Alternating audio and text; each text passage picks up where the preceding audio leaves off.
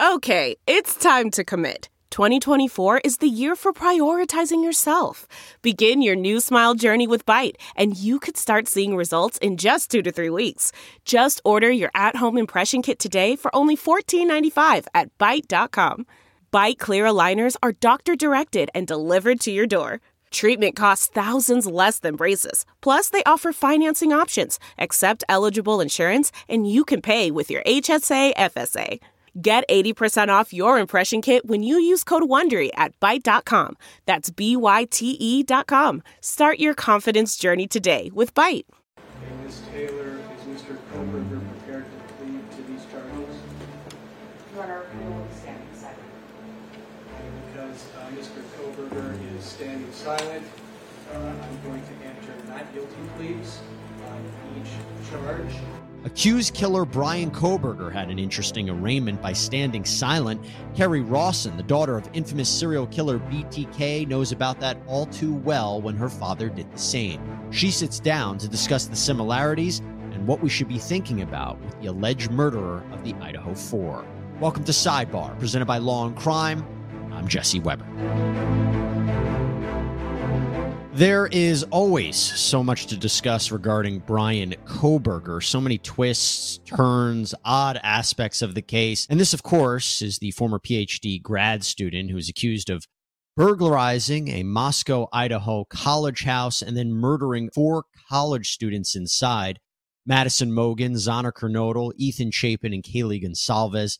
And as Kohberger was just indicted by a grand jury and arraigned on his five felony charges, and as this case progresses towards trial, we want to get some perspective.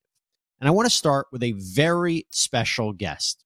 I'm joined right now by Kerri Rawson, New York Times best-selling author of A Serial Killer's Daughter, because she is the daughter of Dennis Rader, a serial killer known as BTK, who murdered 10 people over the course of 17 years. Kerri, thank you so much for coming on to Sidebar. We really appreciate it. Thank you for having me. I appreciate it. One of the reasons we really wanted to have you on is because Kohberger, during his arraignment, instead of actually pleading not guilty to the charges that were read against him, he chose instead to stand silent. And the court basically entered the not guilty pleas on his behalf because he didn't say anything. And we were all thinking, you know, why does this sound familiar? Why does this sound familiar? Well, it's my understanding your father did the exact same thing, right? Yeah, and um, it had been a while since I wrote my book. So um, I, I'm a best-selling author of A Serial Killer's Daughter, and I actually had wrote about my dad standing silent, and then everything going on. I totally forgot that Monday, and so I forgot to tell media. And and then my friend on Twitter is the one that like reminded everybody. So my father was arrested in February of 2005. I was notified that he was the BTK serial killer by the FBI. So we knew right away that first weekend he was he was guilty. The FBI called us and told us that my dad was confessing the first night to 10 murders including children. They told us they had found souvenirs from the crime scenes in underneath our floorboards, driver's licenses, jewelry, things like that. So we knew right away, even before the public did, that my dad was guilty. And so we started writing my dad's letters that spring and saying, hey, if you're guilty, you know, you should man up and do the right thing and take the plea. And uh, my family called him, visited him, um, talked on the phone. And so you see these ongoing conversations between my dad and my family and his friends for months. My dad was actually trying to decide if he should plead guilty if he wanted a trial. He said he needed to see the evidence. And my mom and I were like, What? what? You know, you did this. Like, what is it you need to see that they have on you? He was very conflicted, very conflicted by like his duties to his family. He didn't want all this really bad stuff coming out. It all came out anyway. And he was warning us in letters. He's like, All this stuff is going to come out. Basically, like about my father being in bondage and dressed up and all these horrible things he did with his murders. And so we're just learning a little bit about my dad. And literally, a lot of stuff came out in court after he pled. So mid April, then he's warning us. He says, "Look, I got an arraignment coming up. Yeah, you know what? I, I I I have some of these letters. So if I may, yeah. I'll, I'll, read you. Let me Go read ahead. some of them. One was we start on pre-arraignment next week on April nineteenth. The dog and pony show will start. Media and rest is a mess. There, then he goes on to say in a different one, there will be a non guilty plea at some point that will give us time to review more evidence. At some point, we will make final plea. So much for all the legal. And then in another one, arraignment is May 3rd. My attorneys want me to plea not guilty to buy some time to decide our final plea. Bottom line, if I plead not guilty, I'm not selling the family out at the time at this time. I need time to make a final decision. Yeah, exactly. So we're we're going back and forth and we didn't know what he was going to do. And so behind the scenes we were working so he had a team of public defenders and they were in our corner victims supporting us, telling us they would pick us up from the airport, take care of us. Now we didn't go to court, but they kept us in the loop the whole time of what was going on with my father. And they they didn't even really know how to work with him. He was very difficult defendant, obviously, to work with, but they were very patient and kind with him and with my family. And so then on May 3rd, he did stand silent. I think he didn't want it to be on the record that he was not guilty because he knew he was guilty. So he was like he had wrote us about he was trying to see if he like qualified for the insanity defense which of course he didn't but there's a conversation where he was talking to his lawyers like can i get can i get the insanity defense and be put in like a mental hospital versus prison and we were having that conversation and i was asking people can my dad take the insanity defense? And they're like no he's not insane. He knew what he was doing. And of course i believe that now but back then i even thought what if there's a death penalty? Because i didn't know. And it wasn't in play at the time for my father's crimes. So really, my dad was taking us on one of his narcissistic psychopathic rides for months, basically trying to figure out what he was going to do. And we were begging him, like, please just do, just man up and do it for our family because we were going to have to be on the stand. We would have to testify. I would have yeah. had to testify. Yeah. And so finally, then he did stand silent. I think just because he didn't want it on the record. And then six weeks later, he did take the plea, but we didn't know what he was going to do that day. And I'm not even sure his defense did. And then when my dad did plead guilty to the 10 murders in late June of 2005, he thought all he was going to have to say is, I'm guilty on this offense. And the judge was like, no, no.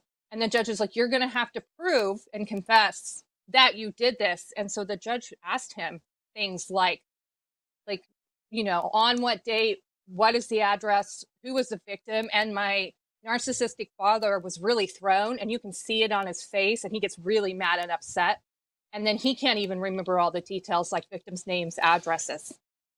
And, and, and the, the thing that's so curious about it from a legal point of view, whether the defendant says not guilty or has the court enter it on his behalf, it has the same practical effect.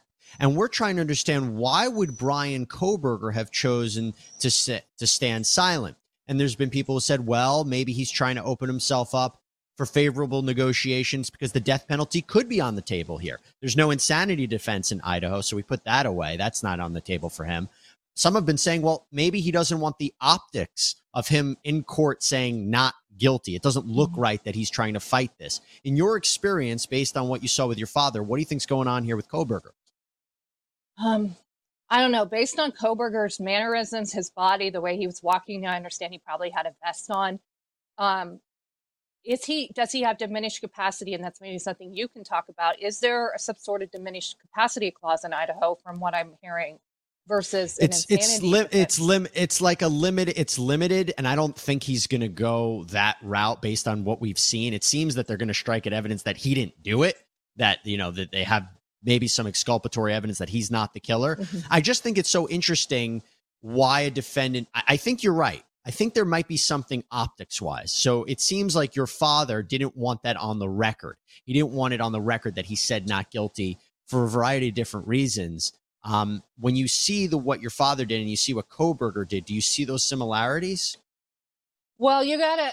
My father's a very interesting individual. He's he he has rules and morals and standards of his own. He has lines he doesn't cross. So he he appeared to be very law abiding, a very strong family man, um, very like like OCD with like documents and and data. To me, Kohberger strikes me the same way as somebody with this PhD, you know, getting a PhD in like cyber forensics. Like I could tell. So my dad, I don't think, to me, it would have been my dad lying, and my like my public, the way everybody perceived my father publicly, my father never lied. Of course, he's a pathological mm-hmm. liar. Man, that sunset is gorgeous. Grill, patio, sunset. Hard to get better than that. Unless you're browsing Carvana's inventory while you soak it all in. Oh, burger time.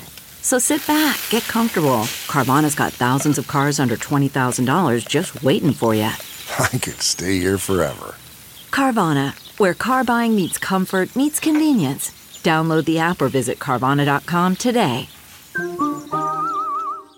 CarMax is putting peace of mind back in car shopping by putting you in the driver's seat to find a ride that's right for you. Because at CarMax, we believe you shouldn't just settle for a car, you should love your car. That's why every car we sell is CarMax certified quality so you can be sure with upfront pricing that's the same for every customer. So don't settle. Find love at first drive and start shopping now at CarMax.com. CarMax, the way car buying should be. So he was just all twisted up and didn't know really what to do. And when my dad stood silent and they told and they put in the non guilty, he was crying. My father, a Mm. psychopathic murderer, was crying at the end of that because it was bothering him so much. Like I think he maybe just wanted to take the guilty. So with Kohberger, maybe he just doesn't know if he is going to take a, a, a guilty plea. Maybe he like he needs more time. I I don't think he just wanted to put it on the record out of his mouth. And you could tell if you watched the video, the two minute clip of the judge um, reading off the charges and reading the victims' names and then that long number. Kohberger's very mad, like his jaw's popping and his veins are popping. And then when the judge gets the victims' names wrong, it looks like Kohberger's mouthing Zaina and Kaylee. Like either he's really, really irritated that the judge doesn't know as much as him, or like has uh kind of smeared his his prize. Interesting. Um, you know, we had a body language expert on uh, our prior sidebar talking about the mannerisms of demeanor of uh, Bryan Kohberger and what that says. While I have you here, there is another connection between your father and Kohberger, and that is that um, I saw this report that your father, who is serving 10 consecutive life sentences, has seemingly expressed some sympathy for Kohberger. Um, he said, Since I spent from February 2005 to April 2005 in a cell by myself, I know how he feels very lonely. Uh, and soon letters started to come in. Uh, I read a lot of the Bible and wrote poetry. I don't know if you had an opportunity to see those comments from your father, but I was curious what you made of that. Oh yeah, I I see everything. I've got us both on Google Alerts so I can keep track of what my father's doing. Um, Yep. I mean, my so when my father was arrested, he realized basically the gig was up and that everything was going to come out. And he had a very hard time understanding what had happened because for my father, he always knew he was BTK. So he knew he was BTK and a family man. And he walked around with a secret for 31 years. And so he didn't understand. He assumed our family just had accepted him. I think he's he's not all there, obviously. And so when we found out, of course, everything changed and he didn't understand what had happened. Like, where did my family go? Why aren't they just my family? And then he realized we were the eighth victim family. And he was he was very rattled, lonely, embarrassed, depressed, suicidal at times those first months. And honestly, I don't think my father wanted to be in court. He's very uncomfortable in court, very uncomfortable around law enforcement, lawyers, you know, professionals. And he, he was no longer in control. So when you put somebody like my dad or Kohberger in court, they're no longer in control. They have absolutely no control. And so maybe Kohberger standing silent was a little bit of just exerting just a tiny bit of Kohberger control. And and the fact that your father has this sympathy for him and what he's going through. I mean, who who else would know what it's like to be an infamous, be accused as an infamous criminal than an infamous criminal? Plus, my dad's That's just trying point. to assert himself back into the media and make himself relevant. By by the way, I, I, I before I let you go, I had to ask you about something. So we know that Kohberger, uh, before he was arrested, as I mentioned, he was studying criminology and, and he was being taught by Dr. Katherine Ramsland, who's actually the leading authority on the BTK killings. My understanding at the time of this recording, she has still not come out and spoken about the Kohberger case. That connection, uh, Dr. Katherine Ramsland, I was curious what you thought about that. Uh, it was a shocker to me. So I was really relieved when Kohberger was arrested. Um, very relieved on December 30th. And then about 30 seconds later, it started coming out that he was a student under uh, Dr. Ramsland at DeSales University for his master's program and probably the end of his bachelor's. And then I, my, I had PTSD and it just completely flared up. Um, just, just awful. Um, Dr. Ramsland co-wrote a book with my father about my father's crimes. They're very close, like colleagues, friends. Um, she goes and visits, calls him. They play chess. So the fact that a so-called expert on serial killers, not just my dad, but a so-called expert on serial killers and psychopaths missed one right under her nose. Plus, I believe um, recommended him for the PhD program in Washington is what the word is. It's not. I mean, it happens. I mean, my dad was under our nose for 30 years, so it, it happens. It's just concerning to me. And she she's still she's not doing media, but I think it's probably because the gag, or she's going to be called as a witness.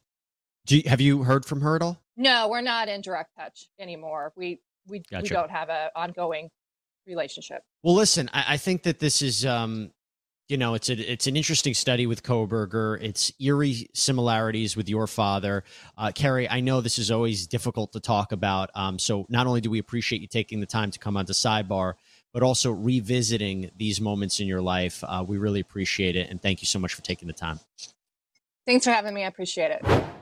All right, everybody, that's all we have for you here on Sidebar. Thank you so much for joining us. Please subscribe on Apple Podcasts, Spotify, YouTube, wherever you get your podcasts.